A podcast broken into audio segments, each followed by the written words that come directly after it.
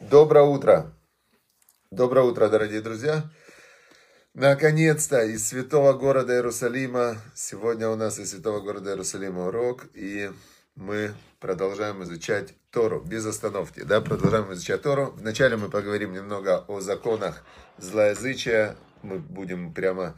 Речь, это я вам передать не могу, насколько это важно, насколько это сильно, насколько слова царя Соломона, что жизнь и смерть на кончике языка, насколько слова его, что тот, кто шамер, тот, кто сохраняет свой род и язык, сохраняет от неприятностей свою душу, от сород прямо таких, знаете, от... Э, это настолько факт. Вот я сейчас в своей жизни переживаю, доброе утро, Гриша, переживаю вот эти вот, эм, вижу прям со стороны, как в одном случае слова оживляют, прям реально, одна у меня сейчас знакомая выздоровела от самой плохой болезни, Врачи говорили, ничего не получится. Она говорит, да, получится. И не верила врачам, они хотели там уже все поотрезать. И у нее щитовидная железа заработала, вообще не работала, заработала, слава богу. Что все начинается с того, что человек говорит себе, я могу, я сделаю, это возможно, это реально. И он открывает. И я вам больше еще скажу. Например, есть только одна одна, одно препятствие, которое мешает э, человеку соединиться с Богом. Знаете, какое препятствие? Одно. Это его внутреннее желание и стремление. Если человек хочет соединиться с Богом, Бог ему дает все для этого. Если человек не хочет с Богом соединиться, то тогда никак ты ему не объяснишь, не докажешь, не перекажешь, ничего. Поэтому все начинается с вот с этого внутреннего «хочу», «могу», «сделаю» и так далее. А дальше ты уже задаешь вопрос, как это сделать. А некоторые задают вопрос, почему нет. И дальше мы уходим в сферу, когда человек описывает других людей. Если он описывает их плохо, это называется лошонара злоязычие. И в ответочку идет ему, в ответочку идет ему за злоязычие, идет большая ответочка. Значит, мы в, уже поговорили о том, как делать шуву. Яков Шатадин Шалом, как делать шуву после, а, если ты уже наговорился. И а, здесь сейчас немного еще два совета. Мы сегодня учим 21-22 совет из книги, из книги Зелега Плистина, Рава Зелега Плистина «Береги свою речь». Значит, а, вчера не был урок, я был в пути. Я как раз летел из Германии и был в пути. Так вот, значит, 21 совет. А, значит, а, здесь Зелик Плистин пишет от себя, не от Кафецхайма. Он пишет, что если, например, у, вот вы про кого-то наговорили что-то, да, не вы, кто-то про кого-то наговорил, и а, еще вреда от этого не произошло. Нужно ли, нужно ли просить у него прощения? Вот, например, один человек другому говорит про третьего. Ты знаешь, там Саша, он такой вообще, ну, без, ну вообще про него наговорил гадости, гадости, наговорил, наговорил. Потом он сел, подумал, и думаю, так, сейчас если этот Сережа расскажет Саше, будет капец. Если этот Сережа расскажет э, там кому-то на работе, Саша потеряет. Что надо делать в такой ситуации? Бежать обратно к Сереже к этому и говорить, ты знаешь, я подумал, я ошибся. Вот это моя ошибка. То есть нужно тогда тот вот вред, который вы как бы запустили, это как мина замедленного действия. Человек сказал э, лошонара злоязычия, и в этот момент оно еще не дошло, не пошло распространяться, нужно успеть его оп и выключить. Сказать, ты знаешь, я ошибся, то, что я говорил. Вот это такой совет хороший. И 22 это последний совет в этой главе. Дальше мы перейдем в следующие там нюансы. Значит, называется 22 совет «Предотвращение болезни – лучшее лекарство». А, здесь о чем говорится? Что слово «не воробей» есть такая русская поговорка, вылетит не поймаешь, да? И лучше всего, чем потом раскаиваться, все, сделать э, для себя законом. Ну, не говорит эти плохие слова. Вот прям вообще, мы учили в Мишле, царь Соломон говорил много раз, что в пылу ссоры ты иногда можешь такое сказать, а потом уже как ты это вернешь? Вот как? И он говорит, что лучше предотвращение болезни, предотвратить, профилактика, лучшее лекарство. И, значит, э, и тут нужно себе напоминать, все равно потом будешь извиняться, все равно потом будет плохо, все равно ничего ты не выиграешь от этого злоязычия, никогда ничего ты не выиграешь. И вот он заканчивает эту главу тем, что самое главное это, знаете как, как в спорте. Вот люди смотрят Олимпийские игры, да, да, Раиса Васильевна, здрасте. Смотрят и видят финал. Вышли уже 8 спортсменов, э, стали такие. И они видят только вершину айсберга. А до этого было 8 лет тренировок у каждого. 8 лет тяжелейших тренировок. Так вот, вот мы изучаем уже закон сказать, не сказать. А все делается в тренировке, а тренировка это твое прям конкретное ежедневное отношение к людям, твое намерение, твое намерение, вот что ты хочешь, э, и ты когда это намерение свое внутри перестроил, да, это как общая физическая подготовка, ты перестроил намерение. Я хочу приносить людям добро, я хочу людям не приносить неприятности, я хочу людям делать добро, приятные вещи. И вот если ты на этом тренируешься, то в нужный момент ты не скажешь лошонара. А если ты внутри все время думаешь, э, ищешь в каждом плохое, а пытаешься остановить себя и не сказать лошонара, скорее всего, так не получится. Потому что ну, ты не можешь сдержать то, что у тебя внутри э, накопилось. Так лучше, чем у тебя внутри вот это вот к людям плохое отношение копится, лучше изначально выстроить такую, как установки по умолчанию, да, в компьютере. Вот есть прокурор в суде, а есть судья, а есть адвокат. И адвокат, он э, подсудимого говорит, ну посмотрите, какой он хороший, но он не мог, он ошибался. Он все время ищет ему оправдание. Прокурор, он говорит, нет, наоборот, вот этот э, подсудимый, он еще хуже, чем этот поступок сделал. Он еще будет делать плохие поступки и делал плохие поступки. И этот поступок, э, он настолько плохой, то есть прокурор ищет, как его э, усугубить. Адвокат ищет, как его, как его, значит, оправдать. А что судья? Судья судит. Но мы не судьи, не адвокат, мы не судьи. Лучше всего в жизни быть лучше всего в жизни быть тем адвокатом для себя и для других. Зайди наверх, забери с, э, с барной стойки, там все, пачка денег. Все, все забери, принеси. Хорошо? Хорошо. А, вот, вот так вот. Теперь двигаемся дальше. Двигаемся дальше. Значит, с Лашонара мы чуть-чуть разобрались э, на сегодня, да, вот мы чуть-чуть про нее поучили. И, значит, э, с Лошонара мы чуть-чуть разобрались. Теперь двигаемся дальше про, э, про изучение Торы. То есть, получается так, что есть заповедь учить Тору днем и ночью. И мы сейчас будем э, чуть-чуть заниматься, а как, что значит учить Тору днем и ночью? И вообще, что значит учить Тору? И что значит Тора, мы уже разобрались. Тора это знание, полученное Машера Бейну, Моисеем и другими пророками от Бога. Тора переводится учение, свет – и Тора это как бы учение, да, учение Всевышнего, как работает мир, как он устроен. Теперь, что значит учить Тору? Задают вопрос. Что значит учить Тору? Вот мы сейчас учим Тору. Да, мы учим Тору. То есть, когда мы э, изучаем, как работает мир, используя отрывки из Торы, то есть мы разбираем отрывки из Торы и базируем. Вот весь этот урок, например, да, весь этот урок, он базируется на книге Хафецхайма Шмират Алашон.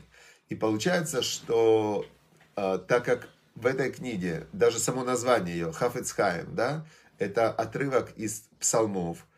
Псалмы это письменная Тора. Ми Аиш Ахафец Хаим. Кто человек, который жаждет жизни. То получается, мы учим Тору. То есть все наше изучение законов, оно относится к изучению Торы. То есть мы сейчас изучаем Аллахот. Это законы Торы. Аллахот от слова Алиха это как хождение, аллахот это как ты ходишь. Законы твоего, э, законы твоей жизни, как правильно действовать во всех ситуациях.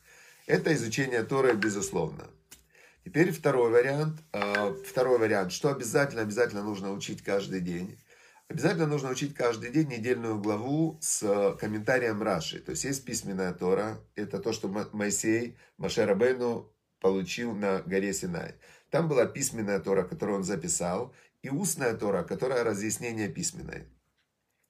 Значит, письменная Тора изложена, это пятикнижие Моисеева называют, да, и получается, что его читать без комментария непонятно. Перевод это не оригинал, это однозначно не э, точная передача того, что там написано. Любой перевод, даже греческий перевод Септудианта, от которого, от которого пошли все остальные переводы, да, то это не является оригиналом на иврите. И даже оригинал на иврите, на него написано столько комментариев, потому что там есть четыре уровня понимания Торы, там есть э, нюансы каждого слова, это математика, там даже есть цифровые коды каждого слова. Но изучать нужно Тору как минимум с комментарием Раби Шлома Ицхати. Раби Шломи, Шлома Ицхати, он жил тысячу лет назад во Франции, границе между Францией и Германией. И он оставил комментарий на всю Тору. То есть он постился 613 дней перед тем, как э, этот комментарий начал писать. 600, не, не подряд 613 дней, может он через день постился, может через два. Если он через день постился, там два года, например, это больше двух лет. То есть он был святой человек, который знал всю Тору, он написал комментарий на всю письменную Тору, на всю устную Тору. То есть Раши, он является основным комментатором, который комментирует письменную Тору, потому что он знал всю письменную Тору и всю устную Тору. И он является самым большим авторитетом Раби Шлома Ицхаки, сокращение Раши. И вот когда вы изучаете Тору, есть на русском языке, тоже вы можете найти недельные главы с комментарием Раши. Это считается учить Тору прямо идеально. Это подходит под изучение Торы. Значит, законы, как действовать, изучение Торы. Второе, это хумаш, это пятикнижие с комментарием Раши. Третье это устная Тора. Устная Тора это Мишна и Талмуд. В Талмуде разбирается вся реальность, то есть в Талмуд написан он фрагментарно. Он берет кусок из реальности и начинает его обсуждать, и как бы находя все места в Торе, которые относятся именно к этому конкретному делу. То есть Талмуд идет по другому принципу. Берется какой-то вопрос, а, и на этот вопрос, чтобы его понять, и ищутся ссылки со всей письменной Торы и со всей устной Торы. И получается, там ты идешь не по порядку Торы, да, как ее записали в книгах, а идешь конкретно от дела. Вот есть вот такая ситуация. Как поступить? Написано в Торе так, написано в Торе так, есть в устной Торе так, есть в устной Торе так, есть предание, как делали так, есть предание. И подводится под этот вопрос все источники. Это э, вообще идеальный вариант изучения Торы для мужчин, для евреев. Женщины не учат Талмуд, и считается, что устная Тора, она дана для обязательного изучения и для выполнения, она дана еврейскому народу, то есть евреи, мужчины, обязаны учить устную Тору. Теперь письменную Тору, так как она дошла до всех народов, Маше Рабейну записал письменную Тору на 70 языках. То есть изначально было задумано, что письменная Тора, она будет доступна для всего мира. Он написал ее сразу, записал на 70 языках. И э, поэтому, а устная Тора, Талмуд, был записан только 2000 лет назад, а до этого он передавался в устной форме среди именно посвященных, назовем это так. Теперь, что еще относится к изучению Торы? Любые на русском языке статьи, уроки на портале 5 сфер, на портале Талдот.ру. Я, кстати, сегодня в рассылку вставил кусочек оттуда, ответ Равина с Талдот.ру с сайта. Равина зовут, сейчас э, я скажу, как зовут Равина этого, Мэр Мучник. Ответ именно про изучение Торы. И э, на Талдот.ру есть прям вопросы и ответы. Больше 10 лет собирается там огромное-огромное количество вопросов. Ответов вы можете по ссылочкам найти там ответы на любые вопросы. До вас точно ваш вопрос задавали. Теперь дальше. Э, написано изучай Тору и днем, и ночью. Когда ты хотя бы одно предложение из Торы сказал днем и одно из ночью, то ты уже вышел в минимальном выполнении этой заповеди. Конечно, нужно изучать больше, и чем больше, тем лучше. И идеально вообще только занять свою голову и свою жизнь изучением Торы. И прямо в устной Торе сказано, что тот, кто принимает на себя ермо Торы, с того Бог снимает заботу о пропитании и бремя властей.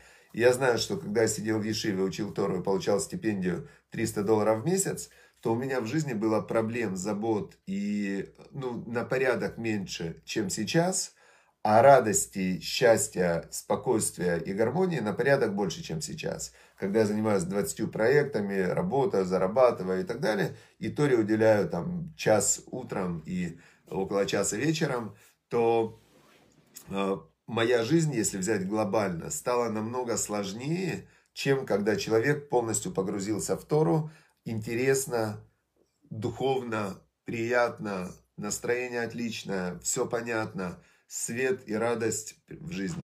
Тору. Теперь двигаемся дальше. Дальше, значит, а, но что является самым главным, самым главным нюансом в изучении Торы? Сейчас я вам скажу, вот как я получил это когда-то, когда я начинал учиться от Равина одного, его звали Мойши Кудель, Рамоши Кудель. Значит, вот я вам также и передам. Сейчас сидел в Ешиве целый день, учил Тору, но обычно бывает, учишься, встал, походил, по, поговорил, опять поучился и так далее. И а, а есть такой в Талмуде, такой есть момент, что говорят, что когда человек умирает, ему задают вопрос на небе, Кавата этим ли Тора? Установил ты времена для Торы? И он мне объяснил смысл этого вопроса. Он говорит, вот смотри, представь ситуацию. У одного человека есть пожилой отец, который живет сам, уже этот отец старый, и, значит, а, сын его любит, и он говорит, папа, я буду тебя, каждый день я буду тебя навещать. Прямо у меня есть к тебе я на тебя обязательно выделю время, полчаса в день у меня, я на тебя всегда найду. То есть я тебе обещаю, что я найду, потому что я тебя люблю, ты мне, я тебе благодарен, полчаса в день я найду. А папа говорит, а когда? Сын говорит, смотри, я занят, у меня много дел, когда выйдет время, тогда... Теперь э, папа целый день сидит, ждет сына, когда же он приедет, не может выйти никуда, не может день свой планировать. Второй сын говорит папе, папа, слушай, я очень тяжело и много работаю, и у меня нету 30 минут даже, ну, чтобы я тебя каждый день навещал. У меня есть всего каждый день 15 минут. Но я тебе говорю, я у тебя каждый день в 10 утра, я у тебя, и для меня ничто не сдвинет эти 15 минут с места. 15 и Значит, это основа моего дня. Все остальное я подстрою. Теперь один выделяет 30 минут, но когда получится. Другой выделяет 15 минут, но он установил время для Торы, и это время для него основа его дня. Что больше, 15 минут или 30 минут? Так мне объяснил Равин. Конечно, любой человек поймет, что 15 минут, которые не двигаются, которые установлены, это установил времена для Торы.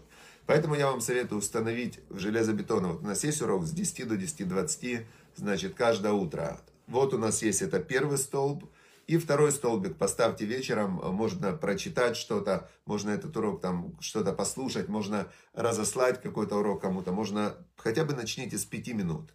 Но утром и вечером, 10 утра, 10 вечера, например. Все, это будет такое, знаете, красивое, яркое выполнение заповеди, учить Тору и установить времена для Торы. А дальше это время можно расширять в, в любую сторону, но 10 утра утром, 10 вечера, например, это установил времена для Тора.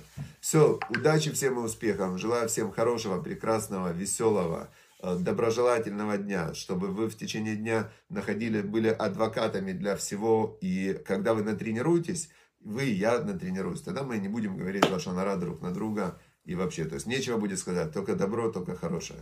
Все, удачи, успехов, всем хорошего дня. До завтра.